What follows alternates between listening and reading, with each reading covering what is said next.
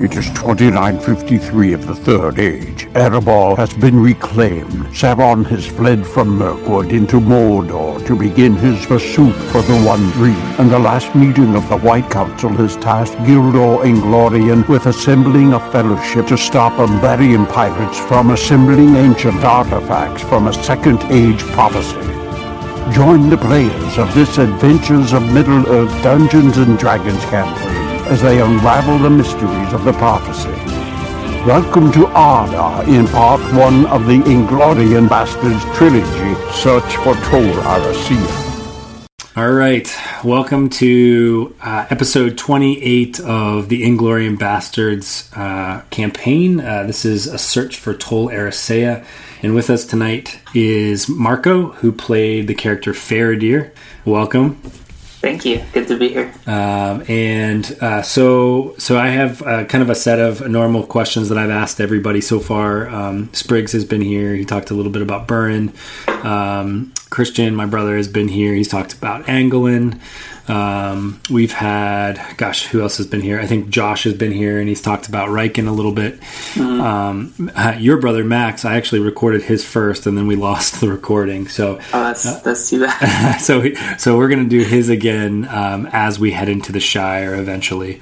Um, not to give too much away, but um, and I have kind of a, a set set of questions that, that we, we've asked them, and um, so I'm going to get started here if that's okay. Yeah. Um, so we are playing, obviously, an Adventures in Middle-Earth campaign, um, which is set in Arda, or Middle-Earth. Um, and so I guess um, probably the listeners would be interested, um, not just about your character, but um, you as a player, and what your experience was coming into this campaign with Tolkien. Well, I, I have to say, like, Lord of the Rings is probably my favorite fantasy setting. Um, I first... I first uh, watched Lord of the Rings, I think, two thousand one, so I was actually really young when it came out, but I've, I've seen, since then, I've seen the, the movies, like, over twenty times, I think, and I didn't I didn't read the books until much later, but um, uh, I actually like the books more than the movies, and I, I, I got so into it that I read the Silmarillion as well. Yes, uh, I you were, think you were, that was a big inspiration for you. Yes, yes, so, I mean, I, I love the Silmarillion, the listeners know that, um, but you were one of the character, one of the players, rather, that that I could um, always count on sort of knowing the lore or, or you know, remembering like uh, that was something related or you remembered something about the lore when I would mention it. So, yes, uh, you were one of the few players that had actually read all of the books, including the Silmarillion. Or I shouldn't say all the books, but the, sort of the, the main canon. Right. Um, so, whereas the later campaigns might like feed off of the Silmarillion, that th- this this first part's really sort of a homage to Lord of the Rings itself, I would say, the the journey through Middle Earth. Um, and I thought it was quite interesting that you were able to put this together without sort of stepping too much on the toes of the original story. Yeah, that took some weaving, some weaving yeah. skills. But that that's, I mean, we talked about this, I, I think, with uh, Josh the last time we we had an interview. And just to, to be able to to sort of, you know, that that's what makes historic fiction fun, right? And and, and, mm-hmm. and when you're working in the world of, uh, of Tolkien, it, that's what it feels like. You're writing historic fiction. Um, so, yeah, so that was that was fun.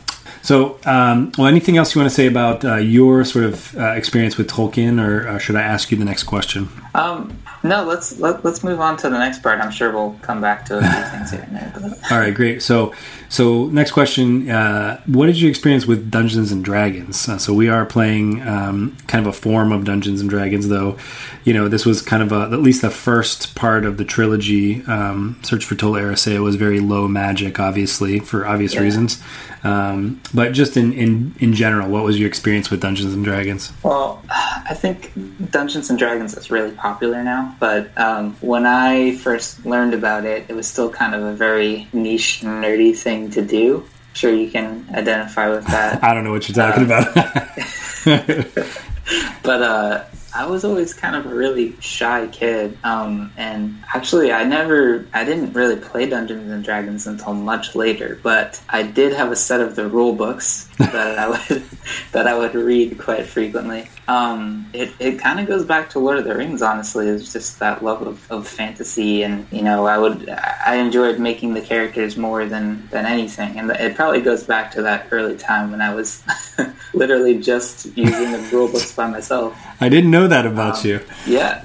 Yeah, but I but I I will say that I've played with you now for since two thousand fourteen in various campaigns, uh, some that I've D M'd, some that I haven't. Um, but I know that I can always count on you um, as somebody who who's not like a rule Nazi, right? Like you're not you're not one of those um, those people that aren't fun to play with, uh, who says that's not how it goes, you know. But but but I can always sort of rely on you to um, sort of help other players and, and to sort of let me know. Um, you know, that rules as written look like this, but you're actually very, um, very good about just being flexible when uh, when we stray. Yeah. Um, and um, it re- it's it's really helpful, as most probably most people that are listening to this are have D M'd in some capacity, and it's it's actually really helpful to have somebody else in the campaign that while the D M is like looking up something or planning for the next scene or, or trying to answer other questions. Somebody's there in the group to, to do some of the sort of almost like a secondary D M. So that's been very helpful. Yeah, it's it's almost overwhelming from the D M's perspective to, to have to handle, you know, planning the story, controlling all the enemies, and you know you know knowing all the rules at every any given time. So right, and we and we both know that that's not my forte. um, okay, well, anything else? Story is your forte. Hey, that's man, what this is all about. So. Yeah, exactly. So. Well, anything else you want to say about D and D before we get into uh, really, you know, uh, talking about Faradir? Yeah, I mean, you know, I, I, I, when you first told me about this cam- campaign, I jumped at it because, you know, it's my two of my favorite things combined together, and really, it's the almost like the original essence of D and D comes from these stories, and to be able to go back into that setting and feel those like, adventures on a grand scale with, you know, those those. I mean, like even the art, like the um, the iconic story that. The, the iconic characters you'll find in D and D, they're all like based off of Lord of the Rings characters. And right. I, I think, well, that's sort of a, a lead in to, to Faradir. Yeah, so it's, so tell us a little bit about Faradir. As as the listeners know, Faradir is, uh, well, um, I'll let you describe it, but I believe, uh, according to the Adventures in Middle-Earth, he was what was considered a Dunedain wanderer. Is that correct? Yeah, that's right. Um, and so if if we were to sort of boil that down, um, what, would he be considered, what, like a ranger of sorts? Yeah, um, he is a ranger, and I think the rangers described in Lord of the Rings are sort of the... They're the inspiring... spark that, that that the class, the Dungeons and Dragons class, was based off of, and it, it really carries through. When I was playing this character, I never felt more like a ranger than before, and you know, ranger was always my favorite class to play in Dungeons and Dragons. Well, it's, um, it's and Aragorn was my favorite character in Lord of the Rings. Well, you're you know, I, so many times you know the Adventures in Middle Earth are set up to do like embarkation roles and to like have known lands, yeah. right, for for the wanderers and. Um, and it, you know, you're and the you're, corruption points. Yeah, but but but but specifically, like Faradir was the go-to. Like he was the guy with his ear to the ground, uh, tracking the Urukai through the plains, right? You know, yeah. um, he's the he's the one that the group looked to to to track and to to lead them through the wilderness. Yeah. Yeah. So, um, okay. So, Faradir, um, you you had written um, a, a, a pretty comprehensive, pretty amazing backstory, and I don't know how much of it you remember since um, the, the last time you played him was probably almost a year ago. But um, yeah. he, you, you, I, the way you built him was uh, Faradir, son of Califar, and that whole son of business is really part and like it's. Really gets to your backstory. Um, do you remember any of that that you'd like to share? Yeah, so, you know, he's tying in with the, the Numenorean bloodline. He, I really wanted to play a character that has that deep, rich connection, not just in Middle-earth, but going all the way back to some of those earlier stories. Um, and that doesn't really come into play until much later, but um, in terms of, you know, characters that the listeners might be familiar with so far, so Faradir was um, the son of Califar, uh, and his bloodline was tasked with protecting the heirs of Isildur. So that's Aragorn and Aragorn's, you know, lineage, right, up through Isildur and back further. And there, there is a sort of famous, uh, not too, uh, like, um, probably two generations away from Aragorn, um, there was somebody who was called Erebor, right? Mm-hmm. Um, and and then, what, what do you remember? What happened with your grandfather while he was protecting Aragorn's grandfather? Um, I believe they were up in the troll country, and um, he fell protecting Erebor. That's right, to the trolls, right? So, um, and this was uh, pretty early on, I would say, probably episode three or four for the listener. Um, they were up just uh, sort of north of the Ettenmoors into mm-hmm. into Ered, what's now called Eredor's End, um, kind of southeast of Angmar. Mm-hmm. So yeah, so I I loved the backstory, loved the backstory, and and that is that is actually going to be coming up. Um, you know, this this campaign is is one big sort of adventure. You're either chasing somebody or you're being chased, right? That's yep. I, which that's right. Which I was I think that's you know also part and parcel to sort of um, the Fellowship and, and movies and. Um, and um, as as you continue on your journey, you will eventually bump into somebody where um, your backstory will sort of come into this again, I believe. So, um, well, let's talk about let's talk about um, the um, one of the things that you're carrying. Um, it is yes. a it is a black sword, which um, is name is a named elven sword. Would you like to tell us about that? Yes, except I don't remember the name of the sword. So it's a part of two swords. Um, yes, Ang- right. Anguarel is the name of the sword. Yes.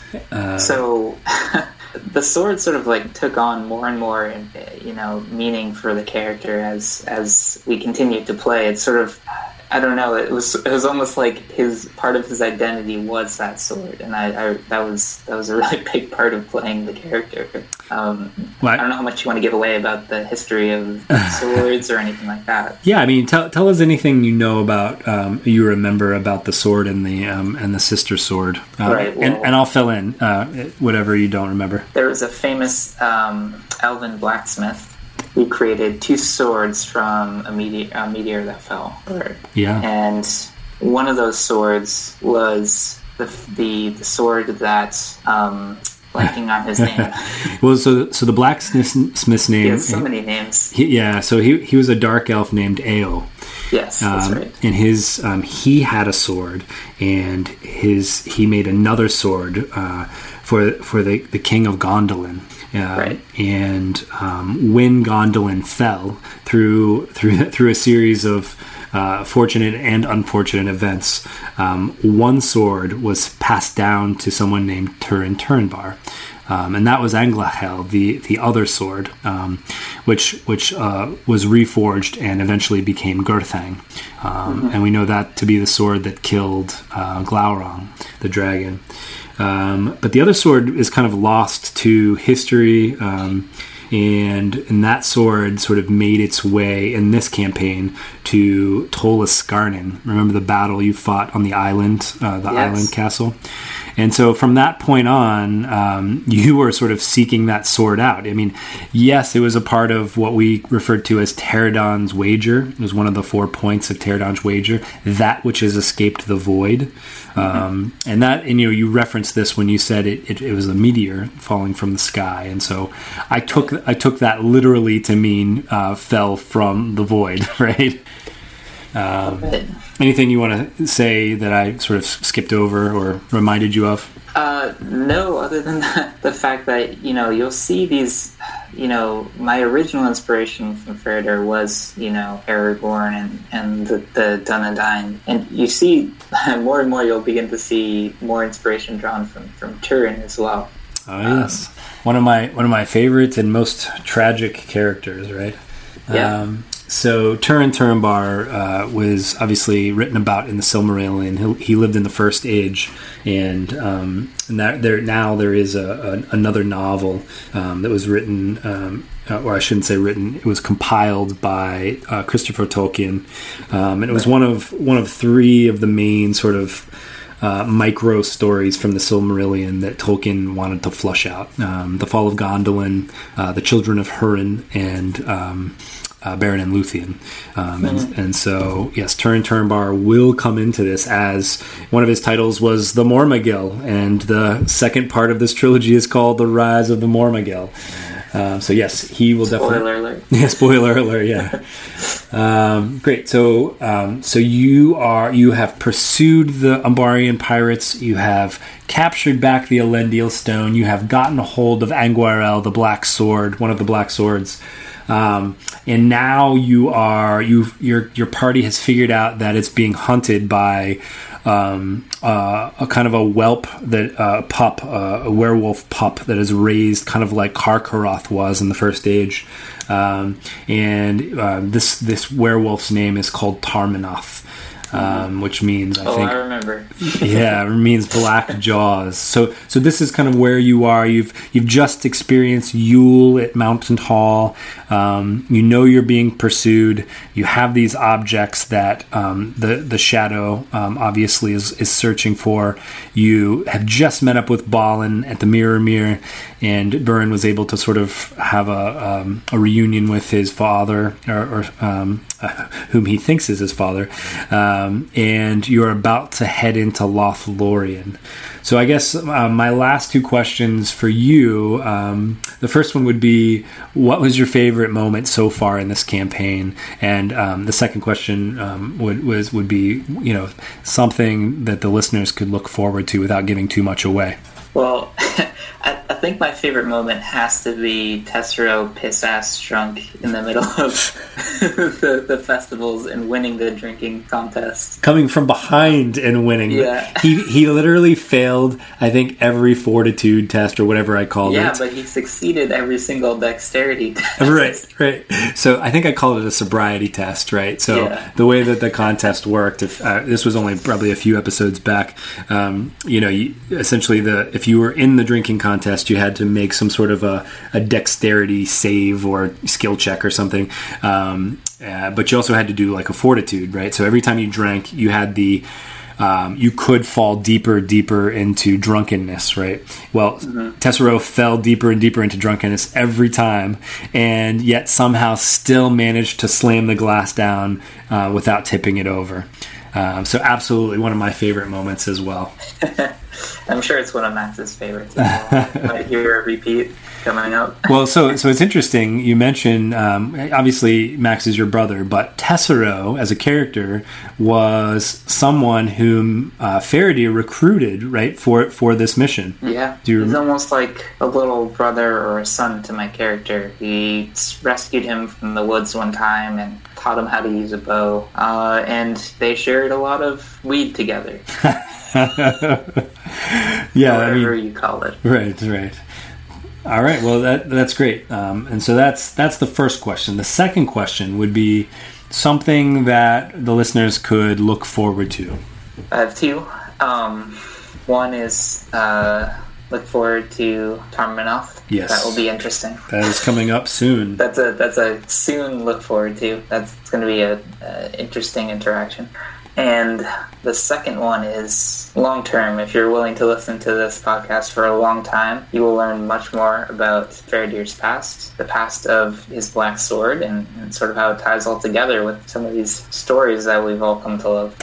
And not not to mention that in, in the not-too-distant future... Um you will find out even more about Faradir um, and something special that happens in his life. I don't know if you remember that, but um, it'll be something for you to look forward to again, too. Well, is there yeah. anything else you want to leave us with, Marco? Uh, enjoy enjoy the podcast, and um, you know, always always keep playing, always keep loving fantasy. Well, great, and thank you for joining us tonight. And hopefully, um, since you were you and Faradir were a part of all parts of the trilogy, uh, maybe I, we could have you back um, during Rise of the Mormagil. Sounds great. All right, take it easy. Thanks. Though this marks the end of the episode, the road goes ever on. Until next time, join us at longwinded dot one and consider giving us a review on Apple Music, Spotify, or really whichever platform you choose.